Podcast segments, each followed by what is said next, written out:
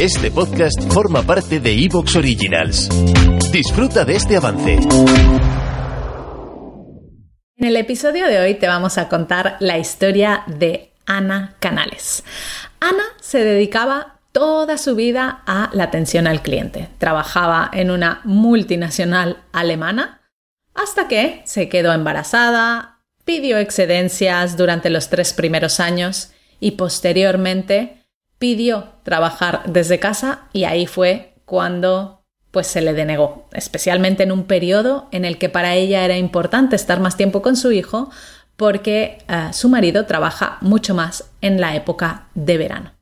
Así que decidió dar un giro profesional, estudiar algo que le había llamado la atención como las redes sociales y dedicarse profesionalmente a gestionar las redes sociales de otras empresas. Ana ha conseguido su primer cliente a través de una plataforma específica para contratar autónomos. Te dejo con su entrevista para que veas qué plataforma es y cómo ha hecho para conseguir ese primer cliente.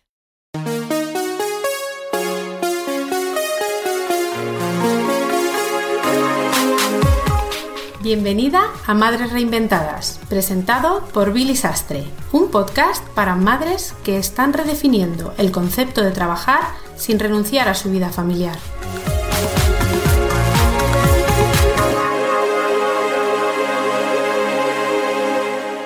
En el episodio de hoy te vamos a contar la historia de Ana Canales. Ana, bienvenida al podcast de Madres Reinventadas. Muchas gracias, gracias por, por estar aquí.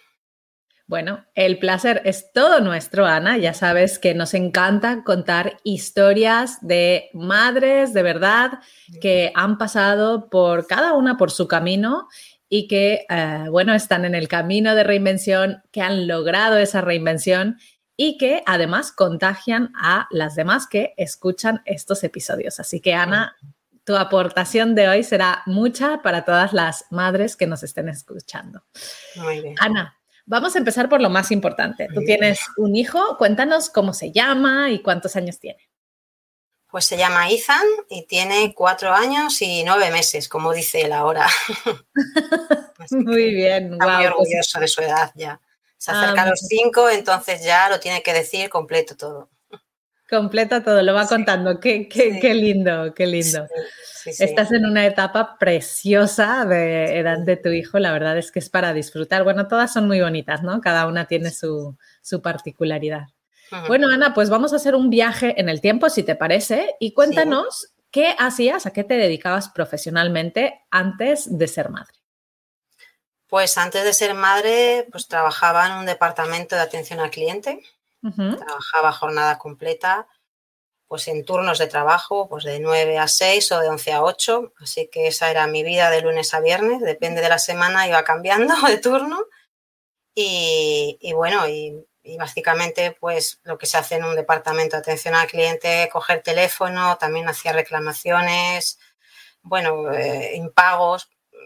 Estuve nueve años trabajando. Es decir, la verdad es que me gustaba mi trabajo porque es un trabajo que cambia mucho de personal, pero yo era la única que en el departamento que, que aguantaba, aguanté desde el principio, desde, desde que se creó el departamento. Así que Ah, bueno, muy bien. Atención al cliente, sabes que a mí es un área que me apasiona sí, y la verdad es que, que sí, es bonito. Es verdad que cuando tú tenías que ir físicamente a, a una oficina, estar allí Sí, tenía que ir a una oficina físicamente, era la central, era la central aquí que teníamos en Madrid y atendíamos a toda España. Era una multinacional alemana, entonces la- lo que era central, central estaba en Alemania, pero aquí estaba lo que era para España solo. Entonces, pues sí, la verdad es que sí. Muy bien, Ana. Y eh, cuando te quedaste embarazada, ¿tú seguías trabajando en esta misma empresa? Yo sí, eh, mm, eh, cuando me quedé embarazada lo dije, porque era un año muy, muy, como muy de cambios en la empresa y lo dije con anticipación para que, como era de las más antiguas, para que supieran que a lo mejor no iba a estar. Y, y sí, lo entendieron perfectamente. En esa parte la empresa se portó muy bien conmigo. O sea, se notaba esa parte alemana que, que tenía perfectamente. Y lo que pasa que tuve un problema en la semana 24 de embarazo, así que me despedí del trabajo hasta, hasta que di a luz. Así que... Vale, pero bueno, fue un problema de salud, ¿no? Que tú sí, un problema, estuve un problema que me surgió, que tuve que hacer reposo en cama antes de que naciera mi hijo y, pero bueno, bien, todo fue bien, en el trabajo lo comprendieron perfectamente y en ese aspecto pues muy, muy contenta. Lo que pasa que todo luego después del embarazo ya como que cambió, cuando nació mi hijo ya todo como cambió todo un poquito. ¿Qué pasó? Cuéntanos un poquito, eh, explícanos eh, cuál fue el proceso de cambio desde que, bueno, obviamente la empresa entiende y todo, pero después tú, cuando ya tienes a tu hijo, pues cambian muchas cosas, ¿no? Entonces, ¿qué cambió para ti y cómo lo viviste?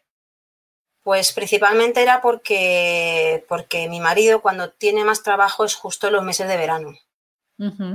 Entonces, eh, yo claro, hasta los tres años podía solicitar excedencia por cuidado de un menor. No había ningún problema por ese aspecto porque yo lo fui pidiendo, iba compatibilizando todo.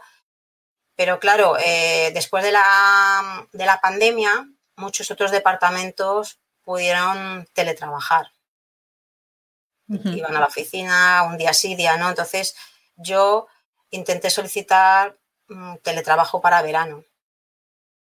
Es decir, poder trabajar pues, en cualquier sitio, o sea, donde estaba mi marido, pues a lo mejor podía dejar en ese momento, en un momento, unas horas a mi hijo con alguien allí cerquita, porque era pequeño, y, yo seguir haciendo teletrabajo y, y, me lo denegaron, me lo denegaron varias veces.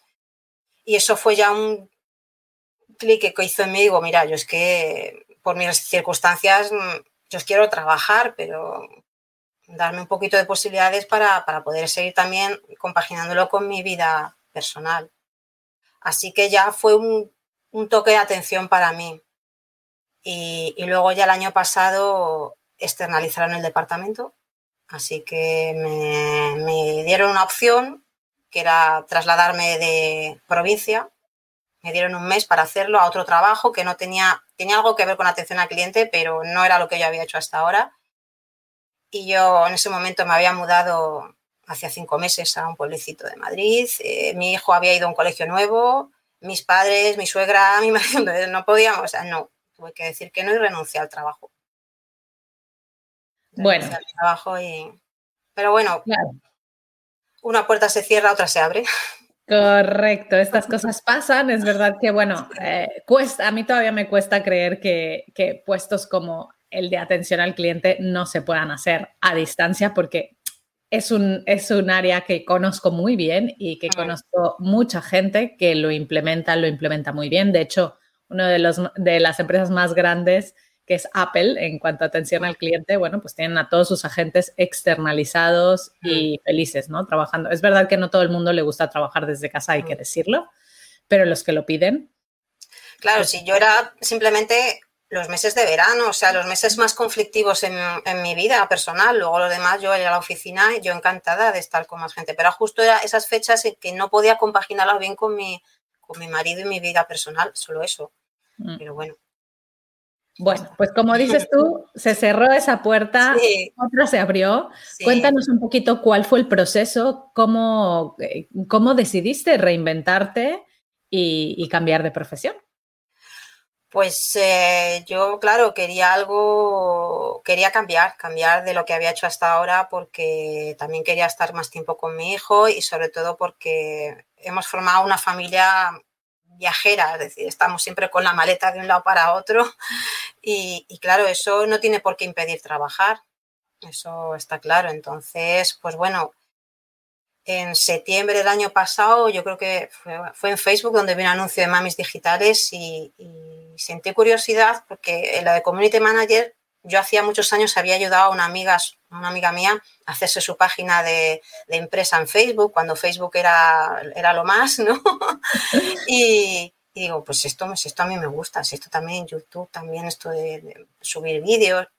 Dije, pues hombre, a lo mejor mm, podría intentarlo hacer, hacerlo otra vez de manera más profesional, ¿no? Tener una base un poco buena y, y, a lo mejor yo tenía un blog de cocina que también lo tenía abandonado y digo, bueno, a lo mejor me puede servir para eso también y tiro por ahí. Entonces, pues al final me, decidí a hacer la formación y acabé en febrero. Y la verdad que muy contenta. Me ha costado un poquito porque eh, empecé a agobiarme con las redes sociales, en el sentido, uff, voy a tener que estar todo el día viendo cosas, pero bueno, ya poquito a poco vas encajando todo y vas encajando horarios, vas teniendo tu, lista de, prioridades y de cosas, entonces pues ya ese, ese miedo que tenía al principio pues ya se ha ido como apaciguando un Cuéntanos un poquito, eh, este, me interesa esta parte del agobio, ¿no? O sea, mm, ¿cómo lo viviste? Porque tú antes, claro, ¿qué tan usuaria eras de redes sociales? ¿Eras simplemente ocio? ¿Tenías cuenta en todas?